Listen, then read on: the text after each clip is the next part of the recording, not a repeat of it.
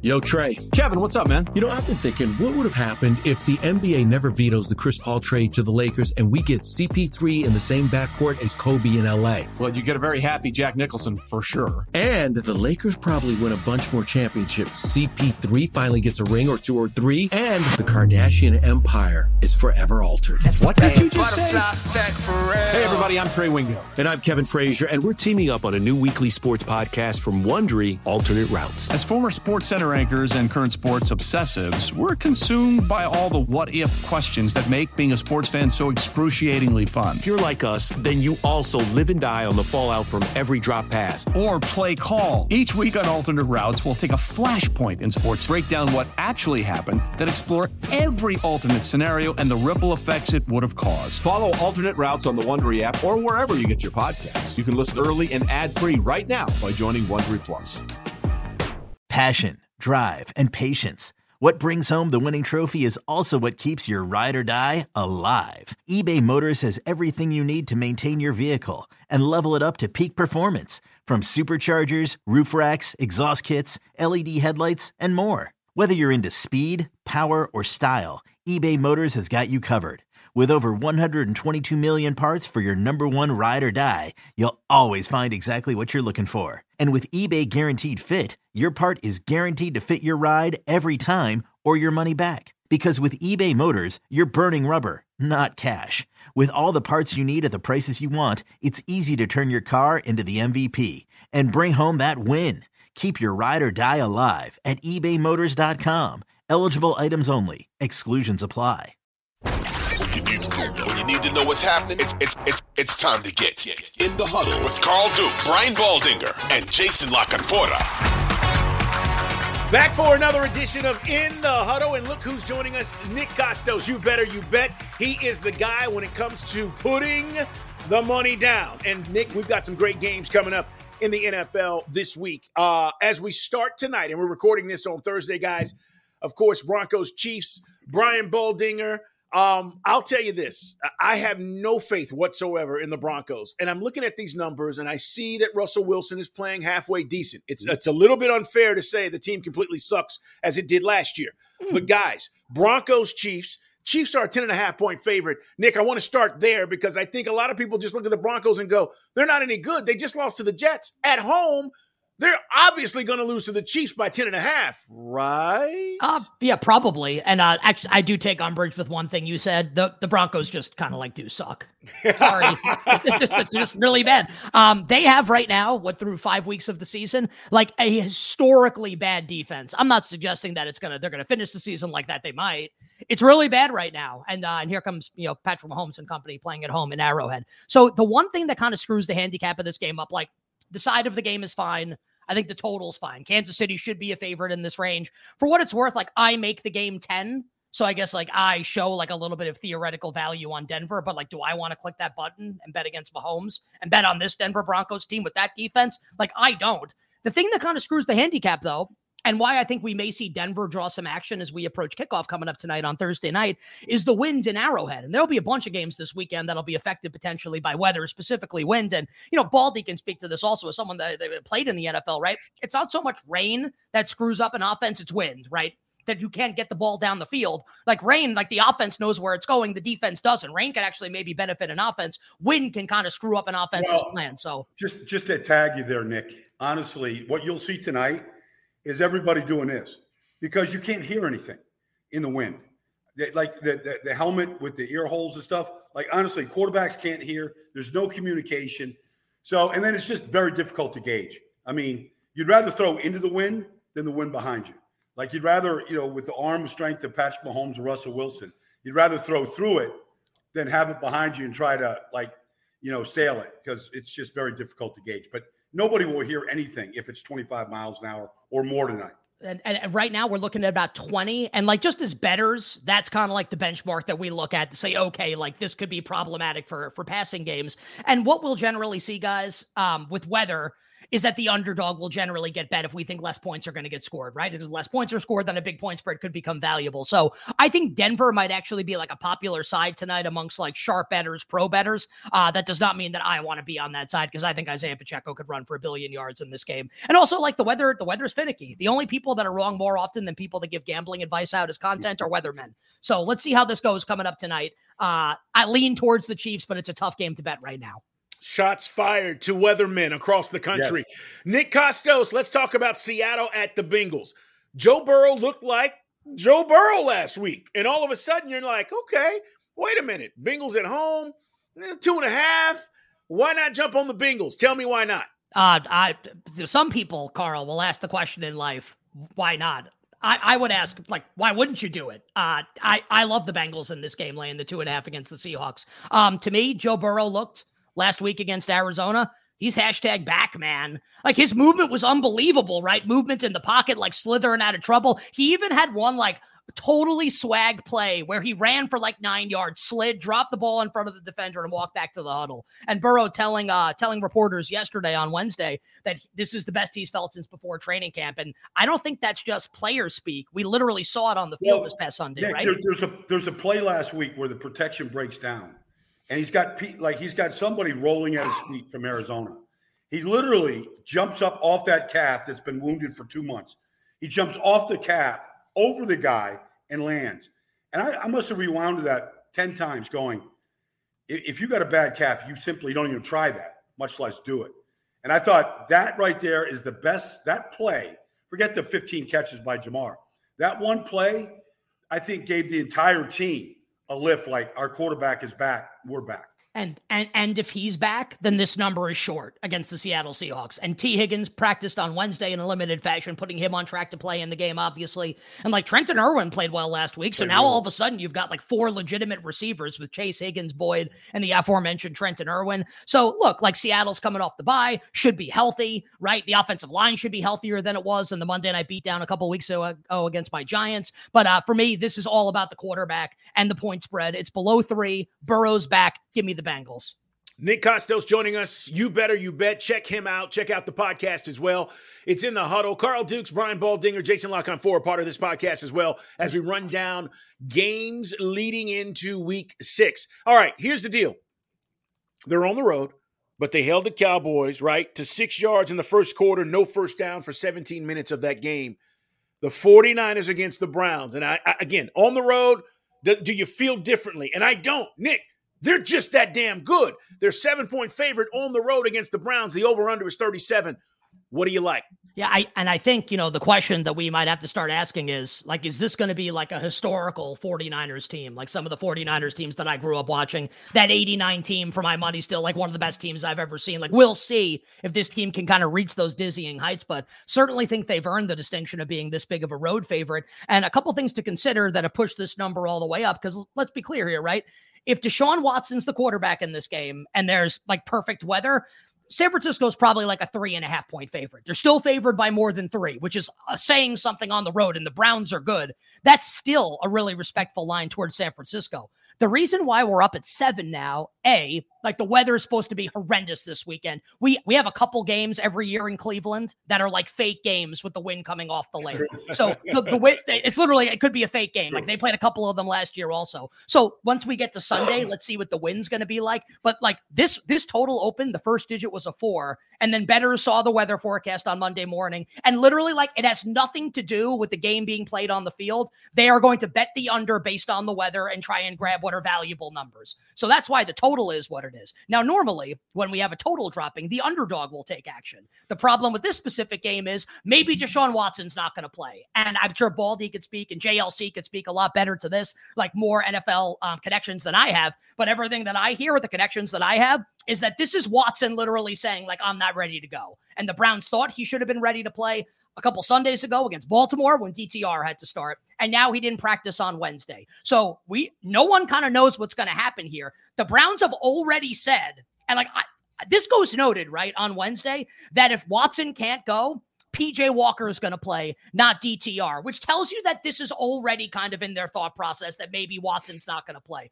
So I think the question that people need to ask themselves is if PJ Walker's the starting quarterback in this game and the win's bad, like what's the right number? like what's the right point spread in the game? I actually think it's got a little bit more room to go up. We're in the neighborhood here. Walker is at least a competent quarterback. Maybe DTR will be that one day. He's not now. So I I I, I don't know, man. If it's Watson and he's healthy, this point spread's obviously going to come down. If it's PJ Walker, I think it's actually still got a little bit of room to go up. I think I think Cleveland's going up against the best defense and the best offense in football. It'll be interesting, you know, just from this standpoint. Like we'll we'll probably get to this later in the podcast here today, but you know, Brock Purdy hasn't turned the ball over, hasn't come close to turning the ball over. Like, can Cleveland get him in bad weather with Myles Garrett and Za'Darius Smith in that group? Can they get him to make a mistake? You know, and can Cleveland capitalize on that? Nobody's been able to do it yet. Dallas didn't come close, and they had the number one defense before the game last week. So I don't know. Like to me, uh, this quarterback situation in Cleveland is is is really bizarre because the coach thought he was going to play two weeks ago in a division game in Baltimore. He mm-hmm. thought he was going to go. Like when the coach doesn't is is clued clue, clueless about who's playing quarterback, that, that sends ripples through the whole team. Yeah. Bet you they still wish they had Josh Dobbs, by the way. He's not playing terrible, that's for sure. No. Um, it, it is interesting. And here's the other thing, guys. At some point, right, the, the, you're past all the the off the field stuff with Deshaun Watson. And just, you know, this is a side note. This has nothing to do with betting the game and, and taking what you think is going to work on, on Sunday. But Baldy and, and you know, I, I think part of this is at some point you start looking at this money and you start saying, what, this is a hell of an investment we've got and, and we're not getting our return on this investment at all right now. And we can talk about all the off field stuff, but that stuff is behind him now. And now you're talking about just showing up for your team. And it's, it is an interesting situation to see how this is going to play out. I like the 49ers guys. And Nick, you, you, you make a great point about the weather stuff. The over under 37 don't know if that goes down. You think it stays there, by the way, before we move on? My sense would be um, if it goes down, it'll go down a little, and then maybe what you would see, and I don't know that this will be the case, just that like patterns emerge when you do this for long enough, is that if it gets low enough on Sunday, if like the forecast is not going to be like the worst forecast we've ever seen, like the Brown Saints game last year was like a fake game that was played in Cleveland. This might not be that. We'll see. My sense is that come Sunday, we might see some buyback and a little bit of over money come in, but I'm guessing based on what the weather is going to be on Sunday, really impossible to say right now. Nick Kostos, are the Dolphins gettable this weekend? Here come the 0 5 Carolina Panthers. They are a 13 and a half point favorite. Man, these numbers, man, you start talking double digits. I know the Dolphins are at home, but they lost the best running back, I think, so far this season, now on IR. And how does that change what they want to do? And do they cover this weekend? Yeah, I think yeah, I I may have big time egg on my face here. I actually feel like I'm on an island, which makes me a little nervous with this game. Um, I I like Carolina a little bit to cover the spread here. Now I liked it a lot more when it was 14. The Achane injury, once that started to get out on Monday, kind of pushed this down a little bit under 14 to 13 and a half. Um, there's a lot going on right now with the Panthers, like behind the scenes, and like what Mike McDaniel said yesterday about Bryce Young, and maybe Frank Reich needs to give up the play calling duties to the OC Thomas Brown. There's like a lot going on here with with Bryce Young. Um, here's my opinion, and I know that it was kind of in garbagey time last week in the second half against Detroit. I thought he played really well in the second half last week. And Baldy can obviously speak better to this as someone that played at the highest level, right? But just like me as a fan, the patterns that emerge watching games for over 30 years every Sunday, et cetera, right? Like I saw him have some success and that's the first time this year he's had success, like throwing the football in this offense with him. Like the one Dalton game, they looked functional. They were functional in the second half against Detroit. And I think he could carry that into this game against the Miami Dolphins. And I'm not insinuating the Panthers can win the game, just that I think this offense now, with the three receivers, are now finally healthy. Like Thielen's like rejuvenated right now playing in the slot. Chark's healthy. He's not great, but he can at least separate a little bit. And I think the best receiver on the team is actually Jonathan Mingo. And he's off the concussion now, getting more acclimated into the offense. Um, I actually think if Miles Sanders doesn't play, it might be a good thing because he's not 100%. Get Chuba Hubbard in there, at least get a healthy running back. So I do think that Carolina can score enough to fall inside the number and cover the spread not win the game. And just one player that I'm watching this weekend on the Miami side, like Achane's obviously on IR. Mostert will be the 1A. Like Jeff Wilson will probably be activated and be the 1B. A couple weeks ago, I watched Dolphins running back, who's no one's ever heard of, by the way, but I'm sick with this stuff and I love fantasy, so I know all this stuff. Chris Brooks had a 66 yard run a couple weeks ago for Miami in the 70 point win, a 70 point game against Denver. Had a great block last week in the in the uh, in the Giants game. He kind of profiles to me more than Salvon Ahmed as like the speedy change of pace back. Um, so I wouldn't be surprised if we saw Chris Brooks get a couple totes in It's- this game it- and it- uh, maybe look a little decent. It's a classic Mike McDaniel find. Like he, he literally, if you go back, Cleveland, Atlanta, San Francisco. I mean, Mostert had been around the league, cut practice squad, been all over the league until McDaniel said he's our guy. And same thing with Jeffrey Wilson, free agent of North Texas. Like he just has the eye for guys that can play in his system, like nobody else. Kyle Kyle Shanahan and Lynch, they they trusted him to go find these guys. He found Elijah Mitchell out of Louisiana. Like he has an eye for this. And I agree with you, Nick. That that run by Chris Brooks, that wasn't. You should always pay attention to the running backs in a Mike McDaniel offense. Well, it doesn't seem like they'll be lacking for any production from their running backs. That room is deep.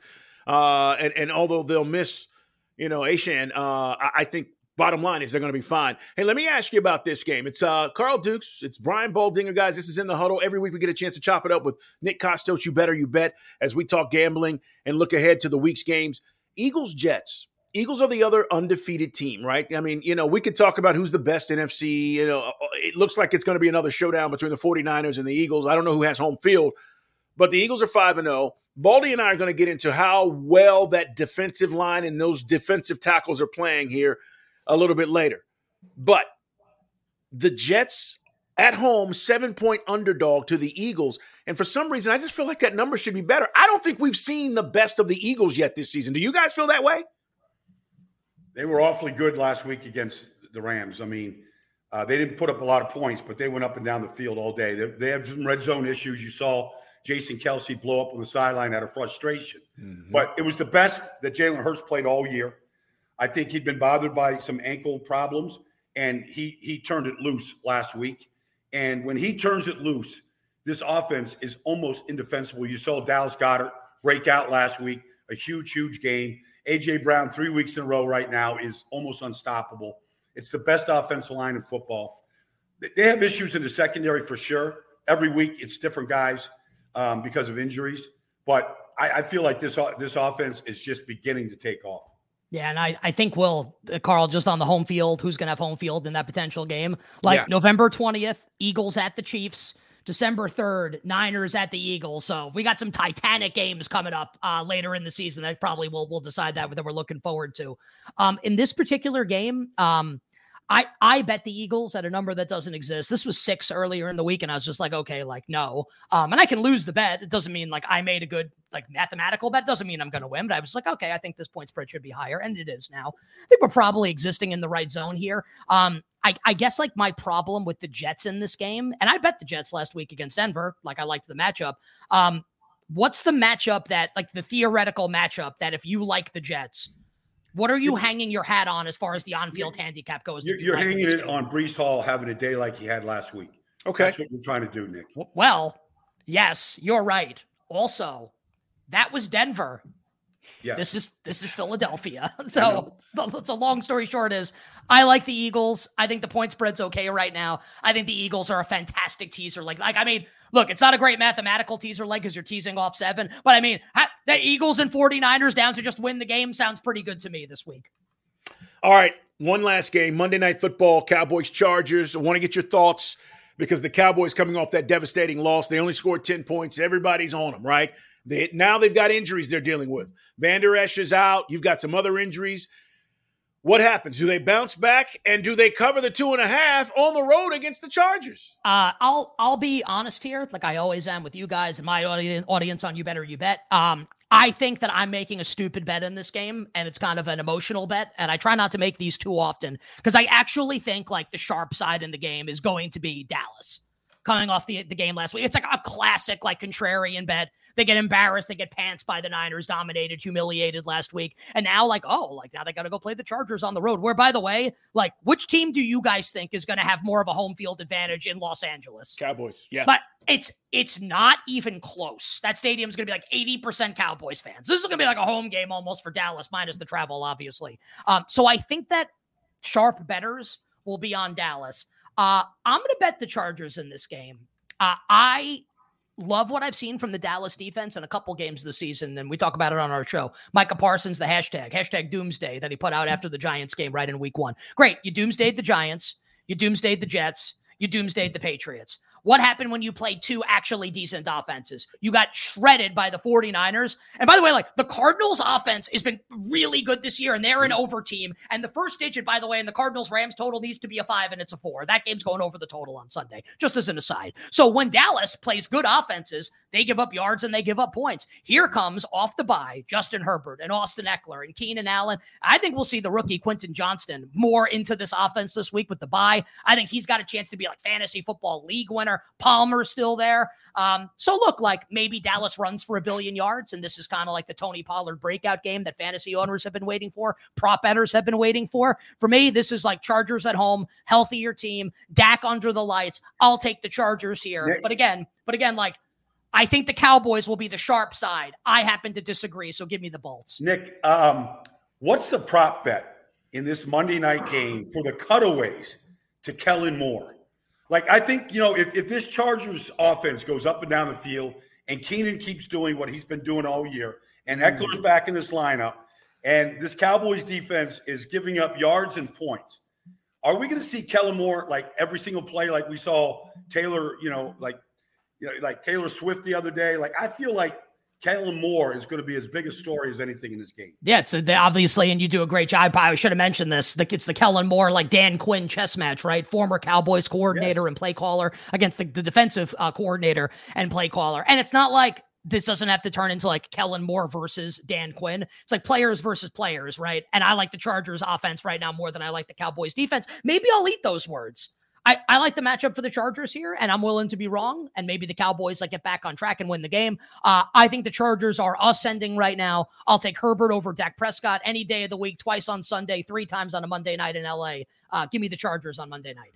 All right, Nick. Before we let you go, I got to ask you about the Purdy MVP conversation, and more importantly, from a betting standpoint, what does this look like if you jumped on now with them being five and zero oh and how well he's played? Okay, so two things here. Let's start on entry point, like when to bet somebody. This is like the act, the absolute, like actual worst time to bet, bet Brock Purdy. First off, like the price is extremely short. He's like grouped in with like guys that are going to have better stats than him when the season's over, whether it's Allen, Mahomes, Hurts, um, etc. Right? Also, you have the fact that they're playing on the road this weekend in a potential like ridiculous wind game with a total of 37. So the Niners can win the game, of course. Is Brock Purdy going to throw for 300 yards and four touchdowns in this game with 25 mile per hour winds against this defense on the road? Like, probably not. I'm not saying he's going to play poorly. Just that, again, like ask yourself this Is he likely to have a great statistical game on Sunday in this particular matchup? No. So probably these odds will probably drop a little bit. And then we can maybe have a different conversation next week. But now is a terrible time to do it.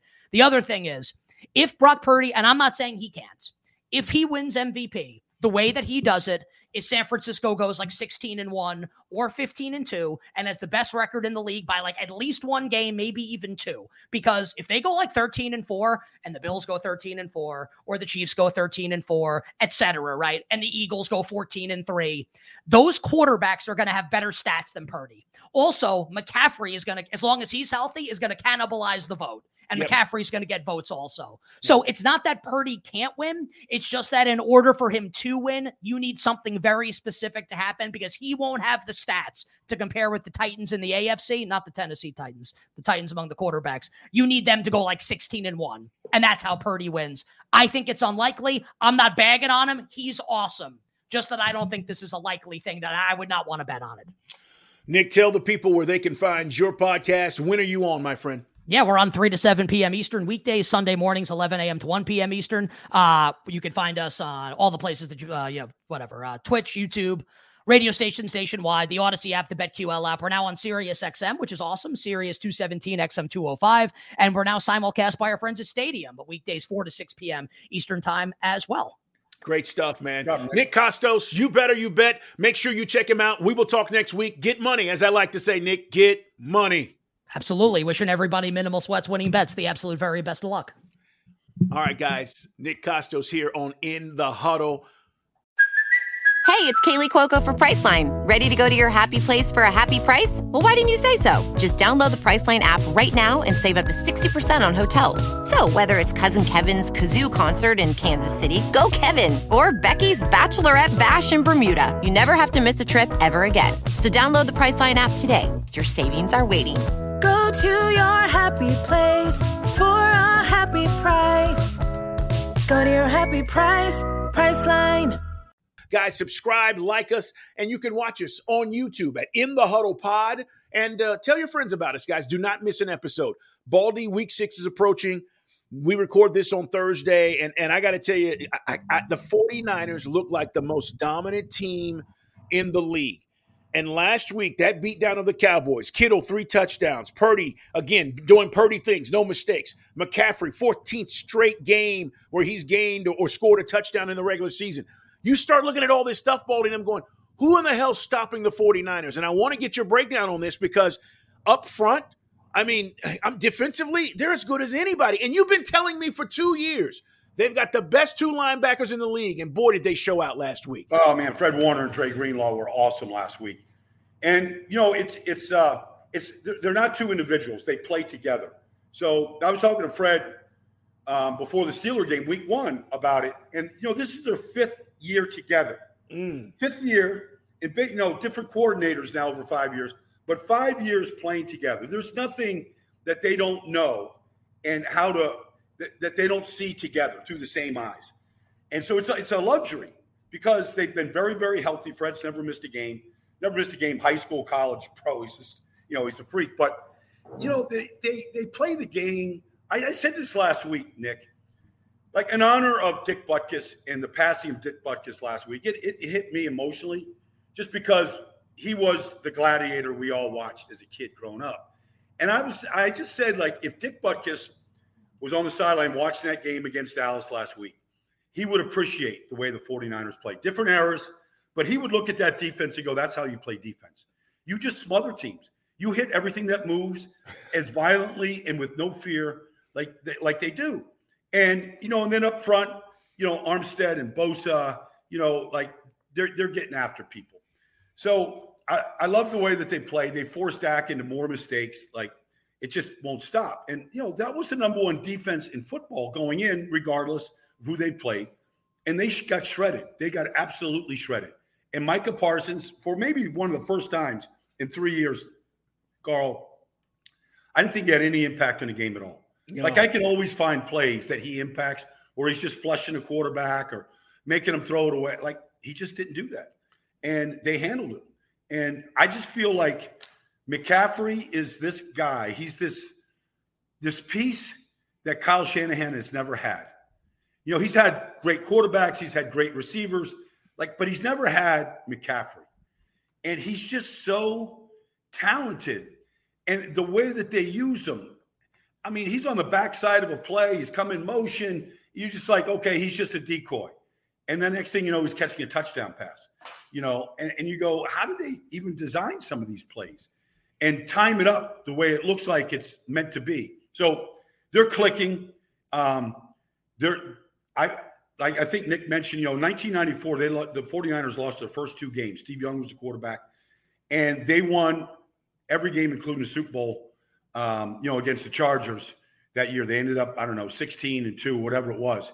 But I feel like this looks like that type of team. Yeah, I, I want to just mention this because it is interesting. 49ers at Browns this week, guys. Um, they're running, and I don't know the technical term. You know, I've heard coaches say uh, ghost motion. Yeah. But I'm but I'm watching the 49ers, and you you know I'm very familiar with Kyle and, and I've known him a long time. And I'm watching the Dolphins balding, and I'm curious if you see the similarities between what Mike Mike McDaniel's doing and what the 49ers are doing. Now, everybody was freaking out, you know, early on, three weeks into the season, going, this Dolphins def- uh, offense, unstoppable. But if you put these offenses side by side with the motion, how you see, you know, the cheetah running full speed, and then the play starts, and you're like, okay, where is he going? What are they doing with him? And then you see McCaffrey doing a similar thing. And I'm like, these two guys, again, they they are brilliant at creating these opportunities and mismatches well, against defenses. Well, it's a philosophy, okay. And actually, if you if you go and look at you know the next generation stats, uh, they're number one and number two in the league in pre-snap motion. Okay, so almost every single play, depend you know outside of a, the clock just running down, and they just got to line up. But almost every single play, there's a shift and there's a motion. Mm. All right, and so the philosophy is this: is the defense takes a look at the initial formation. All right, so 11 guys take a snapshot. Then there's a shift. Now it's a different formation. Okay, they were five wide. Now they got an I formation. Now the defense takes another snapshot.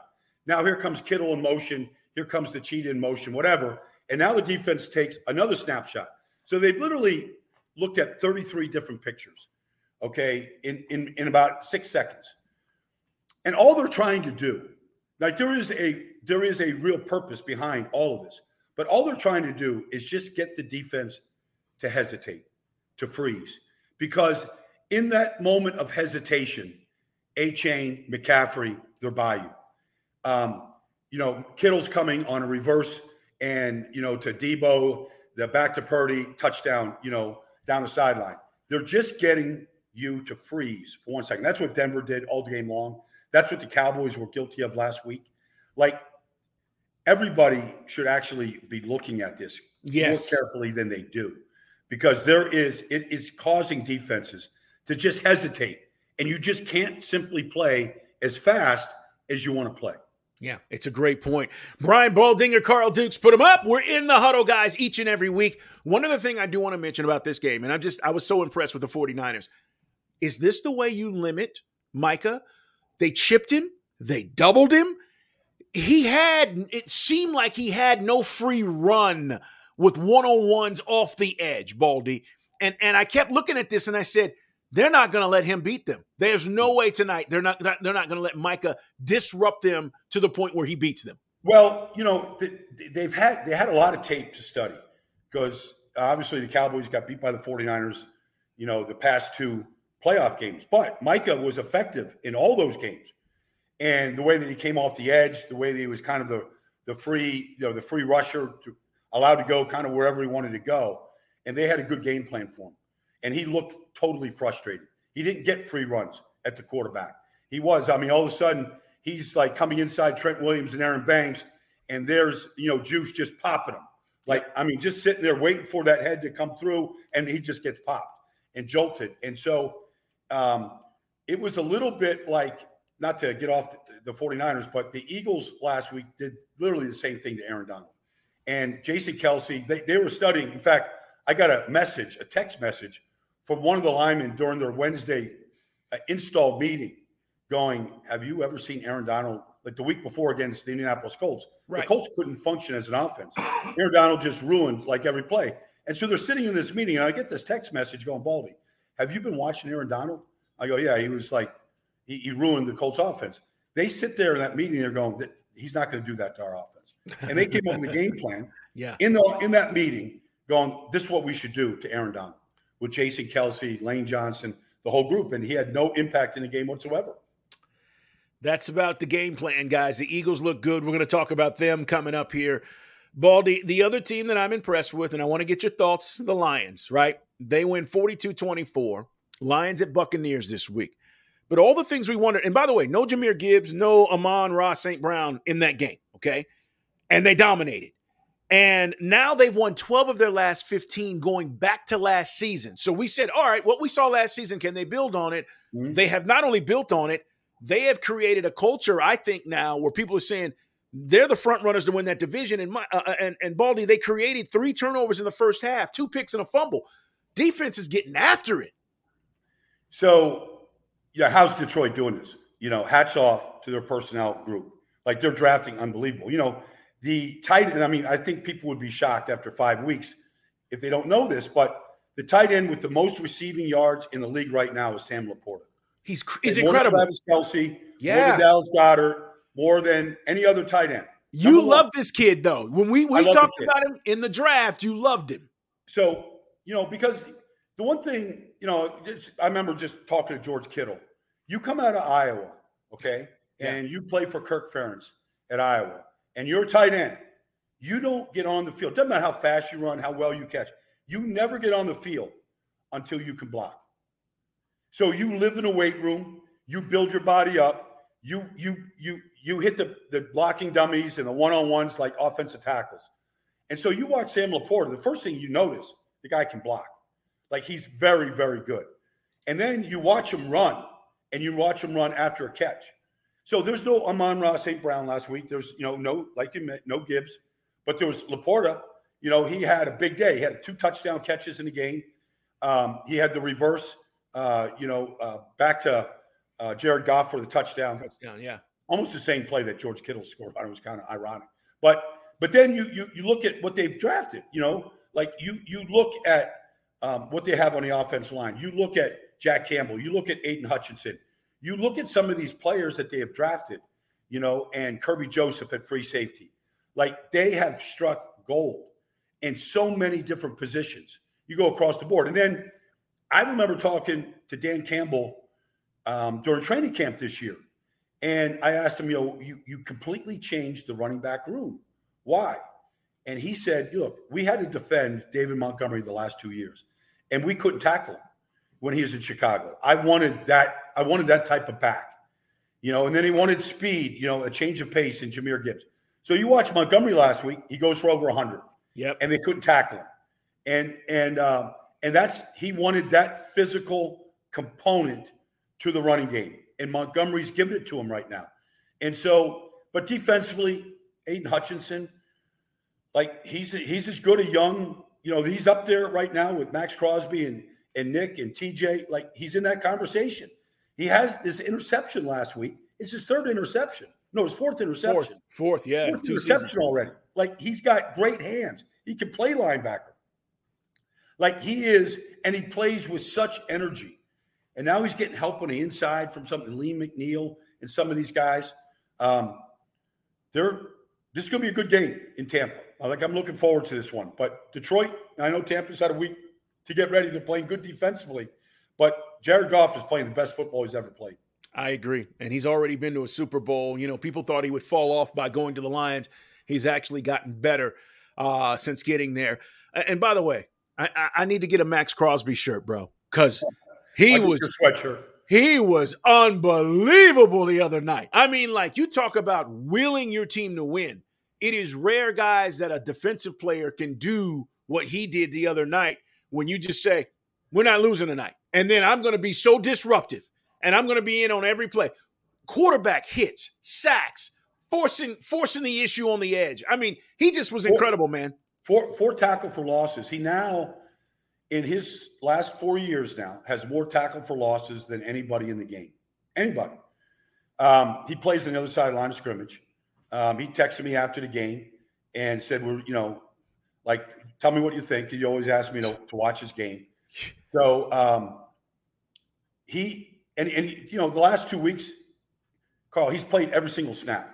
This isn't a rotation guy. He plays every single snap. He plays the first. And so I was talking to actually Derek Carr last week when I was in New England about him. He goes, Hey, but he came up to me. Derek came up to me, not about anything else, but I just wanted to let you know Yeah. we love watching Maxx Crosby videos that you make. I go, Really? He goes, he goes, Baldy, you have no idea. Like he's the way that guy practices, I've never seen anything else like it. We all have the utmost respect because you can't play like he plays. Like literally nobody can block him. Nobody.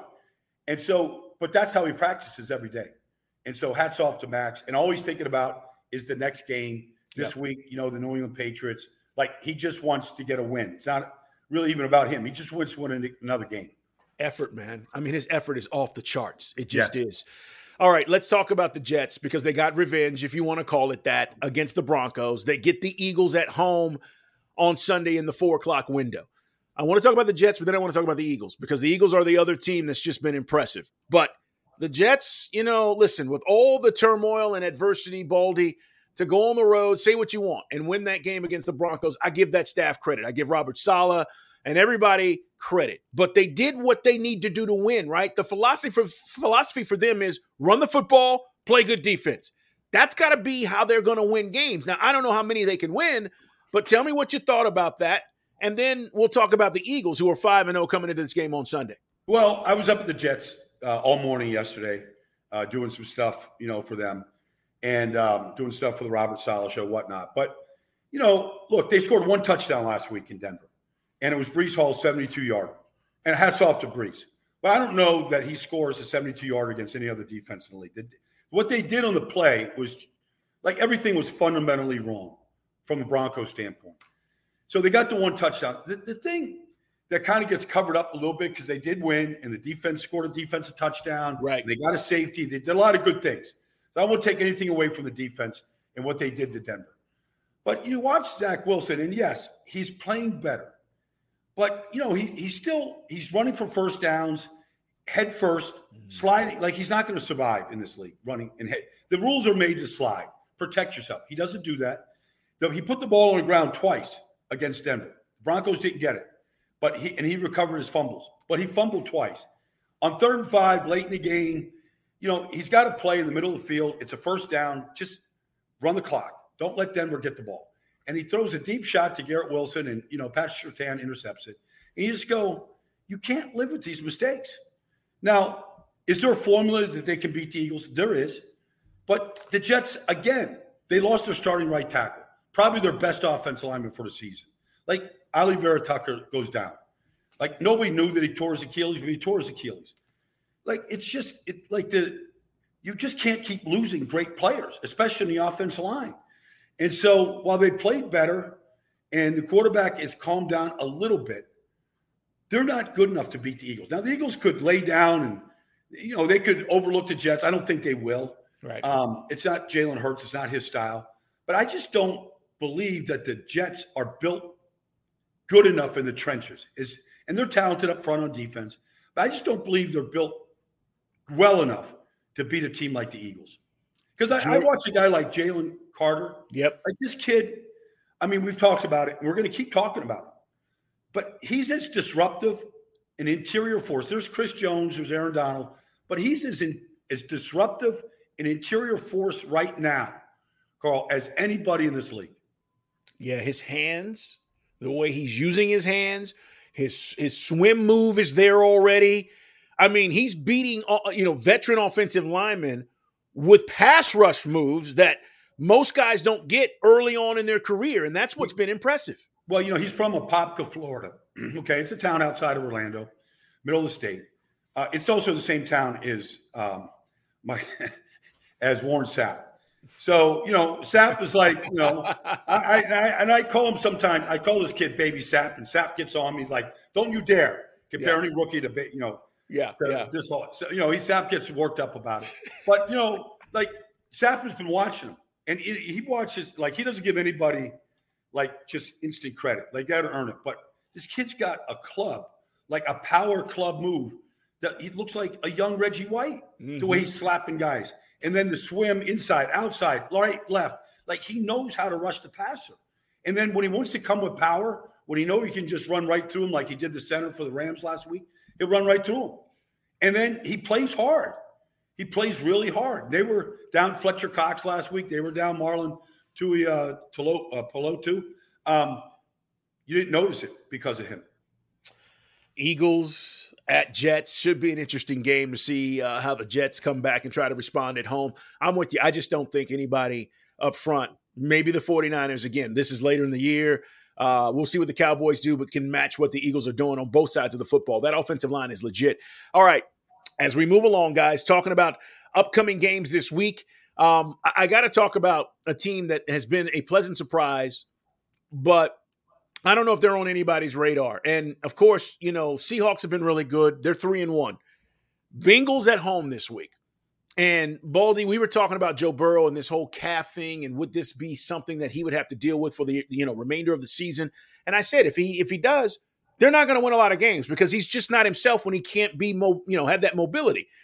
But all of a sudden last week, Chase goes off. That connection looks like, you know, that they're back. And you saw Burrow making the kinds of plays that we've all been wowed by the last couple of years. So here come the Seahawks. Bengals win last week. I think this is one of the most intriguing games of, of Sunday afternoon in the one o'clock window. Tell me what you think about that that Seahawks team coming into Cincinnati on Sunday. Well, there's an old philosophy in, in anything in life, Carl, and it says you can change any behavior in an instant. You quit smoking, you can quit quit drinking. Like there's people that can just change, whether you know what for whatever reason, you can change behaviors in an instant. And I felt like in an instant, the Bengals changed their fortune last week mm. against a pesky Arizona team. Now, it, it, you know, went deep into the third quarter, and Arizona couldn't convert a fourth and one, and blah blah blah. But you know, the week before, Ja'Marr Chase was asked, you know, um, can are, are you open? He had three catches for negligible yards, and he said, "I'm open. I'm always bleeping open." Last week he was always bleeping open. Yeah. And you know, it was, you know, in large part because the quarterback just said, okay, enough. And he's gotten better. And in one instant, I feel like the Bengals team is back. Um, I think they could beat anybody in this league right now when Joe Burrow throws the ball like he did. And if he makes any incremental improvement from what we saw last week in Arizona to this week, it's going to be trouble. As good as Seattle has looked at times, and we saw Devon Witherspoon look awesome against the Giants, and he's the real deal. All that stuff. Um, they're they're going to have a hard time because the Bengals defense is legit. I mean, Trey Hendrickson and Logan Wilson and Jermaine Pratt last week had a huge game. I, they're legit. So they got a lot of good young players. Dax uh, Dax Hill is a good player. Um, they're well coached. I, I feel like this team is back. They're in the jungle. Um, I love what Pete Carroll is doing. I just think this is a tough spot for Seattle. So we get early football in London uh, again on Sunday. Ravens, Titans. The Ravens offense, and I was talking with Jason about this earlier this week, you know, just kind of like, mm, and, and it was funny because Jason goes, Ask Baldy what he thinks about this Ravens offense. And I said, Okay, um, because it, at times it's looked like we thought it would, and then at times it hasn't. And I'm like, okay, so what are they missing? What's going on here? And then I realized, Baldy, they had five drops last week. Lamar's hitting Lamar's hitting guys in the hands. And if you just look at the score, you go, oh, Lamar's not playing good. Five crucial drops last week. Well, two of them were by Zay Flowers. Okay. And the rookie is really good. But it was classic Lamar, where he's just, you know, he's avoiding the rush and he's got his eyes down the field and he flicks this 40 yarder to Zay Flowers wide open, goes right through his hands. Mm. Like it's 40 yards. I mean, you you get a 40 yard play, you're scoring in this league. Now, people will just look at the final play, you know, to Odell Beckham Jr. and it's a poor throw, and Joey Porter Jr. comes up with the pick. Um, look, Pittsburgh put 14 points on the board in the fourth quarter. They dominated. Baltimore dominated that game for three and a half quarters. Um, look, I, I don't I don't believe in Odell Beckham Jr. right now. I just don't. Like, there's nothing to tells me like he is anywhere near what we even saw two years ago when he was with the Rams briefly. He doesn't look like the same player. Now, the poor, the throw was poor in the end zone. You got to live with it. But the drops were bad. Right. Lamar, I think, is playing very well. Defensively, they're still they're still a tough team. Um, that was a that was a horrible loss. But that's Pittsburgh, Baltimore. Like that's just a different level of intensity that you see in this business. Uh, T.J. Watt just second half was unstoppable. So, but I like I like Baltimore. Like Tennessee shows up one week, they don't show up another week. Last week the offense was invisible. Indianapolis never let Derrick Henry get going. Never. Like they just attacked the line of scrimmage. And if you can't beat them over the top, um, when they, when teams try to do that, compress the line of scrimmage, eight man fronts, Derrick Henry, you know, um, Tyjae Spears, you're not beating us. Like if you can't beat uh, Baltimore over the top in a passing game, and Tennessee couldn't do that to Indianapolis last week, you're probably going to have a bad offensive day. Yeah, there's there's no doubt. Uh, it's going to be interesting. That's the early game, by the way, in London. Ravens Titans. A couple more things we got to cover, guys. It's in the huddle. Subscribe, like us. You can watch us on YouTube, as I've said, at In the Huddle Pod. many ways to check us out uh, here on In the Huddle. And Jason La Canfora, part of this podcast as well. Baldy's breakdowns, he puts them out all the time. Make sure you check those out on social media. Let's talk about uh, the the Monday night game um, because the Cowboys are coming off of one of their worst losses, and here are the Chargers sitting in the cut, kind of waiting for the Cowboys.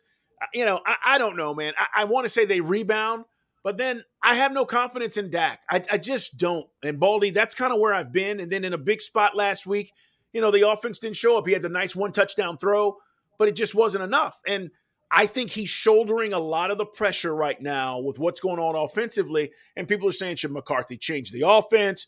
Like, what more can he do? What's going to happen on Monday night as the Cowboys take on the Chargers? Well, if you think about it, and we're, you know, this is not to beat up Dak, but, you know, he's showing who he is. Like, he's mistake prone. If he gets late in the progressions, he makes mistakes. If you design a play for KaVontae Turpin, like Dak can hit it, you know, and he hit the touchdown pass. But you know, I kind of I kind of watch like they couldn't run the ball last week, and you know that's what Mike McCarthy wants to do, but they weren't good enough up front against San Francisco to run the ball, and so that takes away. Like if you're asking Dak to elevate the team around him, he simply isn't capable of doing it in big spots. Last week was a big spot. This is a big spot. So I look at the Chargers, and you know Kellen Moore's on the other side, and he was running the offense with Dak, and I'm sure there'll be a very brief love fest before the game uh, that the cameras will all capture. Yeah. But I like what Kellen Moore is doing. Like Keenan, I saw Keenan Allen before the Minnesota game. Like he's got 34 catches in four games. He's got three touchdowns. He's putting him in all these different spots. And the, the passing offense goes through Keenan Allen. He couldn't be happier. Now he's got all the surrounding pieces he needs. You know, like he's got the rookie out of TCU and he's got Josh Palmer and – you know, Ekeler will be back. But this, I mean, right now, Justin Herbert and Keenan Allen, I don't know what Dallas is going to do to try to slow it down mm. because it's almost impossible to try to double them or get your best corner on them and get Gilmore locked up. Like you would like to try to maybe do that a lot. So, you know, the offensive line has played good. I, I like the Chargers. They got they had a week to get ready. I don't think they're the best coach team, but I think offensively, Justin Herbert, he's running the ball more. He's already got three touchdown runs this year. Yep. He had none last year. Quarterback sneaks. He's running, t- taking off a little bit more. He's he's a very good athlete. You have to account for him. I like, and he doesn't make a lot of mistakes. I I like the Chargers in this game to get right and to keep their winning streak going. Baldy, what's wrong with the Giants? They get the Bills. Uh, Bills look like they've clicked now. Giants at the end of last season, we talked about Brian Daboll and the run game and how, you know, and it just doesn't look the same. Like the, yeah. I, I, don't know what's going on there with the Giants. They're well, one and four, but but I say that to say they've got a tough contest because this looks like another L against the Bills uh, as the Bills are at home this weekend. It's a bounce back game for the Bills. Um, they the Giants are completely dysfunctional on offense, Carl. Now look, they're without Saquon and they're without right. Andrew Thomas. They're their two best players on offense. Period. So they're without. They've been without their two best players now. Um, but so now, you know, gosh, they lose their rookie center on a you know a tush push play that they didn't know how to run. Um, you know, nobody so does that better than the Eagles, right? Nobody. nobody's better. Everybody tries to imitate. You know, often imitated, never duplicated, that kind yeah. of thing. But you know, Ben Bredeson is a nice player. He's a backup player. He's a starting center. He, he's not a good center. Um, They've got backups at left tackle, backups at right guard, um, backups at left guard. The, the, right tackle has struggled since he's come into this league in Evan Neal. Like they can't function up front right now, Carl. And the quarterback has zero confidence that they can function. So, you know, all the stuff we saw in preseason or we talked about in the offseason, Jalin Hyatt is a deep threat, and Parris Campbell in the slot, and Darren Waller is a matchup. Like none of that stuff is happening. And then defensively, like they don't know how to tackle. Mm. Like you know, you you watch them last week, and they're giving up these touchdown runs two weeks in a row where there's the sideline. All you got to do is get the guy out of bounds, and they're taking bad angles. Like it's horrendous what they're doing defensively, and so I think they're just in a. In a I, I I don't know. Like if I said, okay, you could change things in an instant. Is this the instant that they turn things around? I mean, nobody knows Buffalo better than Brian Daboll, Joe Schoen. you know, leaving that nest. So maybe they know something that other teams don't. but I don't see this as a bounce back game for the Giants. Watching the level of dysfunction Yeah. that I've seen two weeks in a row. It's fair. All right, before we get out of here, um, this is where we are in, in in week five, heading to week six. The Patriots got humiliated last week. We know that nobody scares anybody on that offense, especially at wide receiver. We've talked about it, Baldy, on this show, even going back to the offseason as they tried to collect the personnel. The question, though, is if this continues, right, and they go downhill, what's it mean for Bill Belichick? I know it's early, but everybody is already talking about the idea that Robert Kraft is not going to tolerate, you know, these kinds of losses. If the offense stays inept, you've bent your quarterback twice in back-to-back games in the second half. You talk about dysfunction. This seems like it's dysfunctional right now in New England. It is dysfunctional. I was there. I saw the shutout. I mean, if the Patriots had the ball for 10 more possessions, they weren't going to score. Um, the, the biggest cheer in their stadium was when Bailey Zappe came into the game for Mac Jones, the only cheer all day long. And he came in and immediately, you know, sailed balls over Hunter Henry's head and Kendrick Bourne's head, and he couldn't complete a pass down the field. When I look at this roster, honestly, it, they look like do you remember the old expansion teams? You know, like when I don't know, Carolina came into the Sure, league. sure. They look like an expansion team. Um, they look like just a collection of bodies, including the quarterbacks, Mm. that were just cast-offs from other teams. Whether it's Kendrick Bourne or DeVante Parker or you know Riley Reiff or the, that, that's who they look like. Their two best defensive players are on the shelf. That's unfortunate. You know, Matt Judon and Christian Gonzalez are elite players. Uh, they're playing without them, and they have a ton of guys on injury reserve that nobody wants to acknowledge. That's fine. Um, nobody cares. I would say Bill Belichick is is still a mastermind and a great coach. I would say Bill Belichick, the GM, you know, needs to be replaced because if this is his roster that he's assembled, then he's looking at an incomplete roster and stuck in the old way of doing things where they simply don't have a quarterback, you know, capable of functioning with this roster. And one thing that's odd to me, you talk about Bill Belichick, the GM. So I said this during a broadcast, but they don't have a fullback on the roster. So I've never seen a Bill Belichick team without a fullback. And you go, well, the fullbacks are dinosaurs. Well, okay. Except that whenever they did struggle with Brady or even the last two years, you could guarantee it was clockwork, Carl. The next game, they would line up in I formation and knock you off the ball and mm. win the line of scrimmage. They would spend the first quarter doing that. Jakob Johnson, you know, they they found fullbacks. They don't have a fullback. You know, they, I- it, hmm. Heath Evans. I mean, I go back to the list of fullbacks. It's weird to me that a Bill Belichick team doesn't have a fullback. And I go, what? What? I don't even recognize the offense without a fullback. I formation. So I just say, Bill Belichick. My respect is deep and strong for him as as a coach. But I think he literally was watching that game on the sideline with his arms folded, without talking to anybody. It seemed like the whole game, almost distant, going, "What am I doing? How did I build a roster that looks this bad?" It is. It is. And, and I'll say this for everybody who's not understanding what Baldy is, is talking about here. And we know we have football, you know, savants watching us. The fullback thing, when you look around the NFL and you look about around the coaching tree from Shanahan to Mike McDaniel to Mhm. Arthur Smith, Fullbacks. fullbacks, okay? Yep. All these teams that are committed to not only running the ball, but knowing how important that position is to what they're trying to accomplish. Green Bay, LaFleur, all these teams, fullbacks. So it is a valid point when you bring this up and people go, well, what does that have to do with anything? It's a big deal when you say, hey, we're going to get back to basics and we're going to pound it. And we need a lead blocker and we're going old school and we're hitting the hole. And that, that linebacker is going to take on that block and we're going to create some space. We're picking up three, four yards and we're moving the football. That is a big deal. They cannot do that. So it's a great point, Baldy. Hey, man, always a pleasure. Guys, enjoy the games. We are back with you next week. Baldy, where are you at, by the way, this weekend? Uh, I'm in the, I'm in uh, MetLife Stadium, Jets and Okay. uh, Eagles this weekend. So I'll get a front look and see if the the Jets can somehow knock off one of the undefeateds and shocking all the, the entire league right now. I mean, that's kind of what every Jet fan is hoping for. Although there's going to be a ton of Eagle fans, fly Eagles fly inside that stadium. No doubt. they're excited, and they should be. They're off to a great start. Hey, enjoy the games, everybody. Subscribe in the huddle. We appreciate you being here. We'll talk to you next week. Take care. 2400 Sports is an Audacy company.